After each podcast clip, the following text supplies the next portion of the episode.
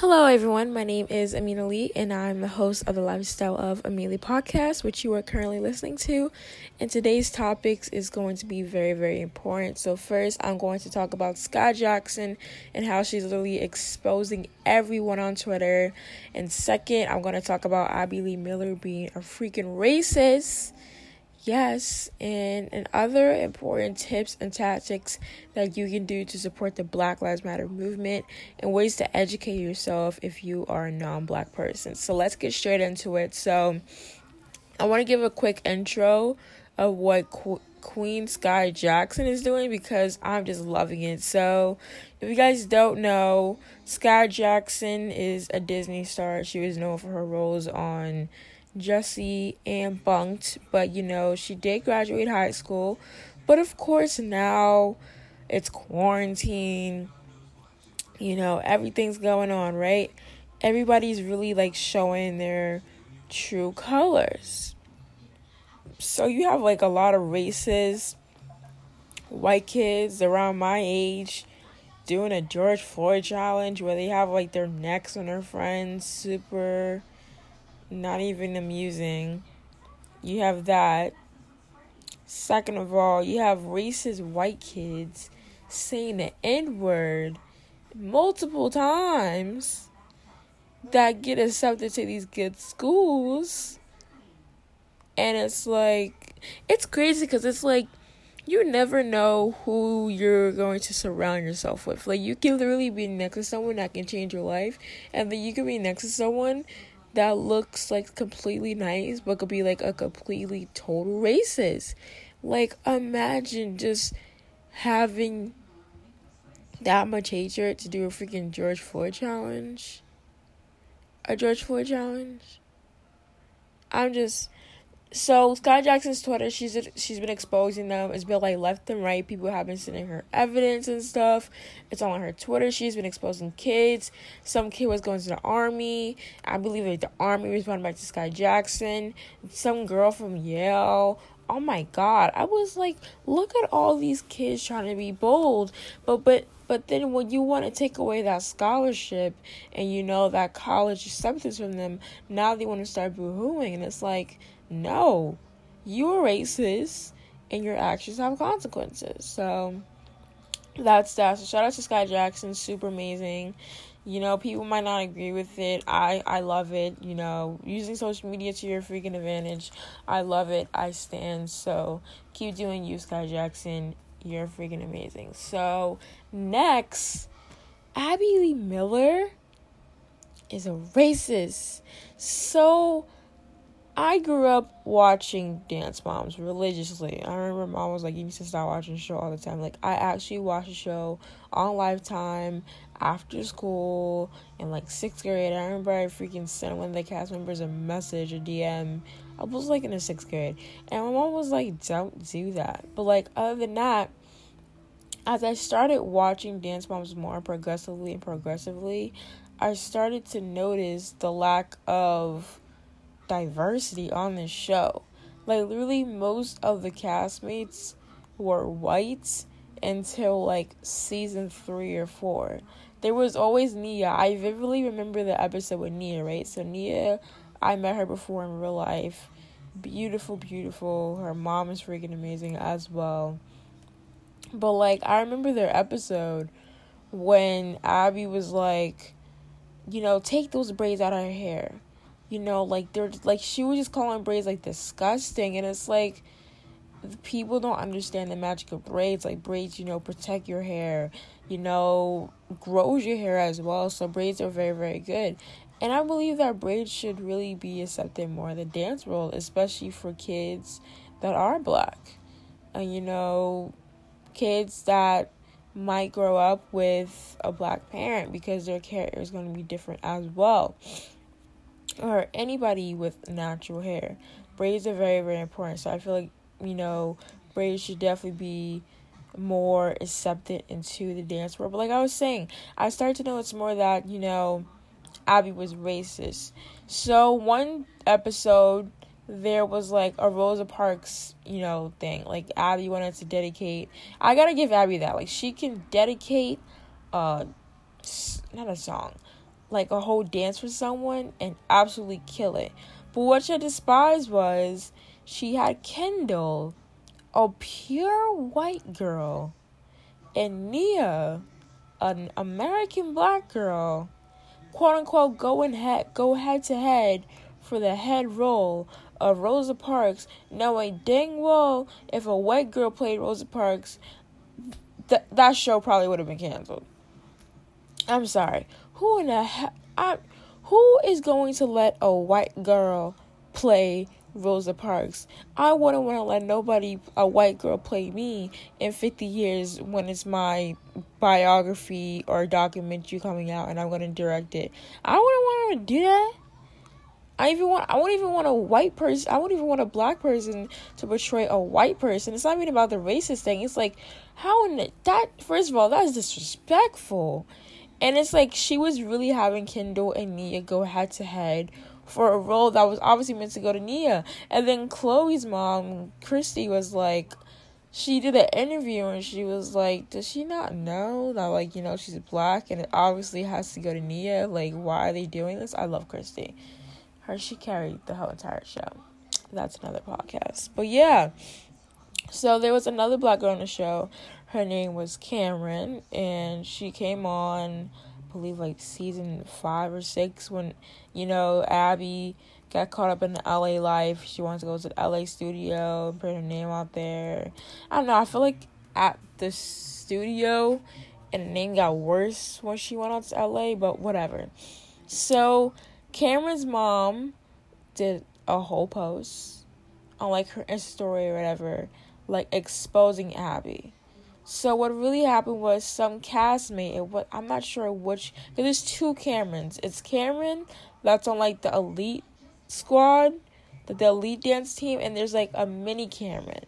And she, oh God, she's so cute. She has like the hazel eyes, and she's a oh my God, she's so cute. She's another black girl as well her mom, Minnie Cameron, did a post about Abby as well. And then she was like saying how, like, you know, people really don't know how she's like that. You know, reality TV, you know, it can be fake, obviously. But she was like, no, like, that was actually her. And I've heard many people say this even on TikTok. Like, they done videos about Lee Miller. And they said that she's so racist and so rude. And it's like, how are you to be so rude when you literally pivot off of the success of making kids cry, giving them PTSD, giving them, you know, freaking mental anxiety attacks, and you don't want to be a nice person? Like, damn. People are just so weird. Like, Kendall literally has anxiety attacks because of the show. Maddie had anxiety attacks. Chloe had anxiety attacks. I believe Mackenzie had anxiety attacks. It's like, damn. So then Cameron's mom, the mini one, she talked about how Abby would have the black girls at the back. Nope, it was actually a Lee Cameron, the older one. So she was saying how she'll have the black girls in the studio, you know, dance in the back, and then was complaining about their feet and small things. I'm like, oh my god. I was like, it's so disrespectful when you literally, your ancestors built this country. No, no, no, no. This is, this is actually the funny part. I find it so disrespectful when your ancestors build this country without, you know, a choice. They were brought here from whatever different country they came from. It could be DR, Africa, Colombia, whatever, but it all roots back to Africa. I just find it very disrespectful how your ancestors can help build this country without a freaking choice, without pay. Hashtag um team reparations, alright? Because this is why we need reparations. Because white people have the audacity to disrespect black people and Native Americans. Because this is a Native American land and black people helped build this land. What did y'all do? This is this is stolen land. And they're always like, go back to your country. You can't return stolen goods, sir. If you want to go back to your country, you should go back to Europe, where y'all all came from. And then you guys can go happy and support Trump over there. Because the fact that people could be so racist now like I'm just so Abby does like this whole apology thing on like her Instagram, and she's like, "Yeah, I'm so sorry to Cameron." And it was like another black girl, but she never apologized to Nia. And I was like, how disrespectful is this freaking lady? I was like, I can't stand her. But, anyways, I'm gonna come back after this quick ad and I'm gonna talk about some movies you should watch during the Black Lives Matter movement and ways to educate yourself. And I'll be right back, and that'll be the end of the podcast. Hey guys, so I'm back and I'm to give you guys some quick movies and or TV shows to watch during quarantine to educate yourself about Black Lives Matter, you know, if you are a white person educate yourself on privilege and etc. So, the first docu series or movie, whatever you want to call it, I am going to recommend you guys the Kalief Browder story. His story is so powerful. He went to jail for three years and he was accused of stealing a backpack. He spent three years on Rack Rikers. Rikers is one of the most.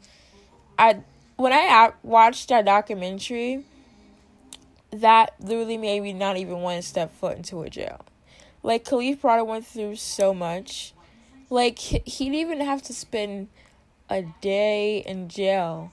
But it's the system in New York that's always been like that. You know, if you don't have money for, you know, bail or whatever, you know, you automatically go to Rikers or something like that. It's like, I believe in that area that Kalief Browder got arrested. Um, dang, like 90% of people couldn't make bail. It was super crazy. But like I was saying, Kalief Browder's story is so powerful spent three years in Rikers. Out of those three years, two years was in solitary. And solitary is freaking crazy because you're not you don't have any human interaction you're just talking to yourself um he actually did later commit suicide i believe a couple months or a year after you know he got released from prison and when he got released from prison, it was so heartbreaking because they were just like, oh, yeah, your case is missed. And every time he went to trial, even like, I get it, you know, black people, we gotta support, but just because you're the same skin complexion as someone, or just because, you know, you're the same race, doesn't mean that they really support you. Because the fact that there were so many black judges and lawyers that could have really dismissed his case and they knew that there was no evidence that his death is on their hands it's on their shoulders because he had taken his life because he went through so much the correctional officers were beating him up he got stabbed he got shot all of this stuff and not he, he didn't get shot in jail he got shot outside when he got released. But he got stabbed. He got all this stuff, and it's like so crazy how this abuse happens in prison. It's like, damn. So after he got released from prison, you know, his story, you know, got big because he never said that he was guilty. You know, a lot of people would have said they were guilty. Kalief Browder was like, no, I'm not guilty. I didn't do this crime. So that's what happened. So the judge, it was this judge. They talk about, you know, like this judge, she was white, and she was trying to pressure Kalief to take the plea. She was like, "No, take three years. Like you know you did it. You know, like trying to." To antagonize him, like you know you did it, you know like just accepted. Three years, you won't have to do probation. Same same amount of years that he spent in jail, and he would have got out around the summer. Kalief was like, you know, this is good, and all his friends was like, yeah, this is good but he was like, no, I'm not to do it. So after that, I think it was like two years after, you know, he gets released. He goes on The View. He, Rosie O'Donnell, you know, interviews him and then they build a relationship after. And then in the documentary, Rosie talks about their relationship and how they build one and then she found out the day he died but that story is very important to know about white privilege and to know about the corruption, about the whole criminal justice system. And I believe there was a person in the Bronx that actually corrupted the whole entire police, you know, enforcement. in the Bronx and he was black. So like I'm, not trying to be negative and be like, you know, like this is Black Lives Matter. Like, you know, we all have to be together at this moment. But what I'm saying is just because someone is the same race as you, same skin complexion as you, they would be the main person that's not even rooting for you. So it was a freaking black guy that made the whole entire Bronx police department, station, whatever you want to call it, corrupt. So Kalief Browder story very, very important, very, very powerful. His mom actually died too from heartbreak because I believe it was from heartbreak because she was dealing with so much with Kalief's death and they were fighting and suing the city. They actually did win like three million dollars. I don't know how the money was um, divided, but that's not really my business. But you know, shout out to their family, super amazing. Um, super sad what New York put them through. I generally think that they should have gotten more money, but that's just my opinion. So, next film I'm gonna give you guys, I'm going to give you guys the Help. So The Help actually came out in 2011, but a lot of people are just starting out to watch it. So when The Help came out, I was actually let's see. So I was born in 2002 and then The Help came out in 2011. So that came out when I was 9. And a lot of people started watching because you know people want to get educated. Like it, it was trending on Netflix and everything. So pretty much it's about these maids. You know they're working and stuff. They only get paid like freaking shoot, they got per- paid like dirt. Like what I got, what they got paid is what I'm staring in my piggy bank right now. Like I'm looking at my piggy bank. I have my whole salary in my piggy. I have their whole salary in my piggy bank. But this the help is a very very important movie. It really woke up my eyes at a young age. I've been watching stuff like this. My mom has always educated me about my black history. Okay, so like I said, it's a group of maids, and then you know there is this white girl. You know, it's during you know segregation, so you know she had a black. I don't want to say. She had like I don't want to say. I'm not gonna say. What is the right word? So she, her mother hired like a nanny for her, but then she later got fired due to like personal stuff. But she wants to be a journalist. And of course, back then during segregation, it was, of course, a lot of women oppression as well. So during segregation, if you didn't know, many black women, they had to pick what they were going to do. They had to pick if they were going to fight with their brothers for segregation and, you know, sticking up for them being black in America.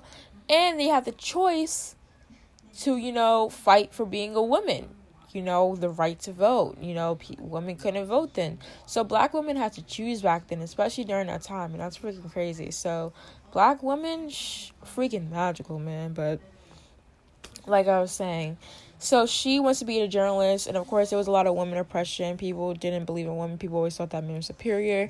She wants to go to New York, and then this journalist contact not contacts her.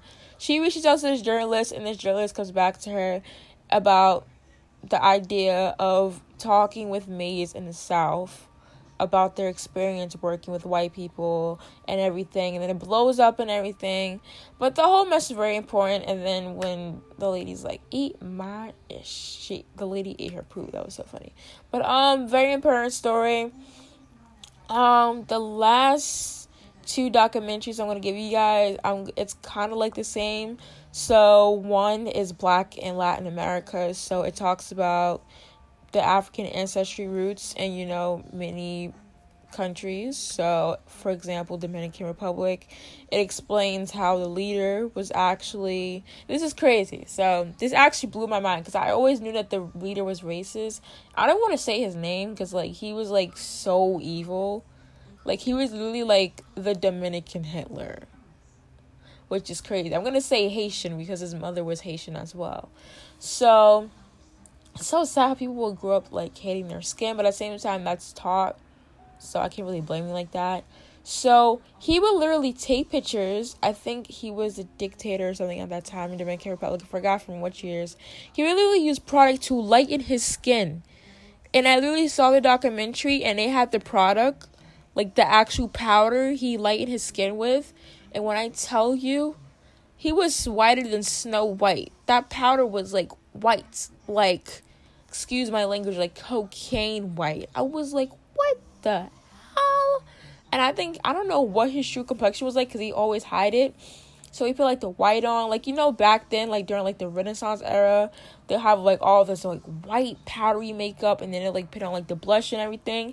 He looked just like that, super crazy. So talks about that. It talks about how he killed, you know, all the Haitians and everything. I'm not gonna give you guys a history lesson, but it explains the African roots in um, Haiti and of course Dominican Republic and Hispaniola and how everything, you know, got divided, which is super crazy because I feel like the whole country should just be united, but you know, we gotta um so yeah, so it talks about Hispaniola, what happened, um, the dictator, you know, killing many freaking Haitians due to his hatred of the African blood. And it talks about him, you know, lightening out, quote unquote, lightening out the race, bringing people over. It talks about him, you know, putting the powder on, him teaching people that, you know, lighter skin and straighter hair is superior and stuff like that. But other than that, great film to watch and also Hidden Colors. I like Hidden Colors. Only thing is, it's just too freaking long for me. I'm sorry to say it. Um, only thing is, I will watch the third one because there's three hidden colors, but it's a very great film. It's it's very great to be educated on Black history, not even just about Latin countries. It educates you about everything. I would even watch one two and just break it up with like you know the times or whatever. But very very great documentary series as well. Pretty sure you can find it on um YouTube. You can find Black Latin America on YouTube because a very fam- famous um you probably seen him before. He's a very famous TV personality. He does a lot of documentaries. He hosted and then Hidden Colors. I don't know where you can find it, but anyways, that's going to be the end of the podcast. I have to go to sleep because it's currently like three o'clock in the morning, and I took a nap and then I woke up. So I'm up. And I'm not even tired. But anyways, hope you guys have a great day educate yourself. This is super amazing, especially if you know you're not if you have a black friend and you're white, don't feel bad during these times. Know that you have privilege and use your privilege to your advantage. Sign petitions. Petitions are very important. They opened up Breonna Taylor's case again, which it should have been open, but you know, people with social media, I gotta give it that social media has a very, very powerful presence. So they opened up Breonna Taylor's case because of her petitions and everything. So if you guys would say that petitions aren't important, they are important. And you know, just keep just educate your other friends. If you have another friend that's racist or whatever, try to educate them if you can if they're not brainwashed by Trump. But other than that, thank you so much for listening. Make sure you guys share this podcast, rate my podcast on Apple. You know, like it. And I'll see you guys tomorrow for another podcast episode. And peace, pie, and blessings, legendaries.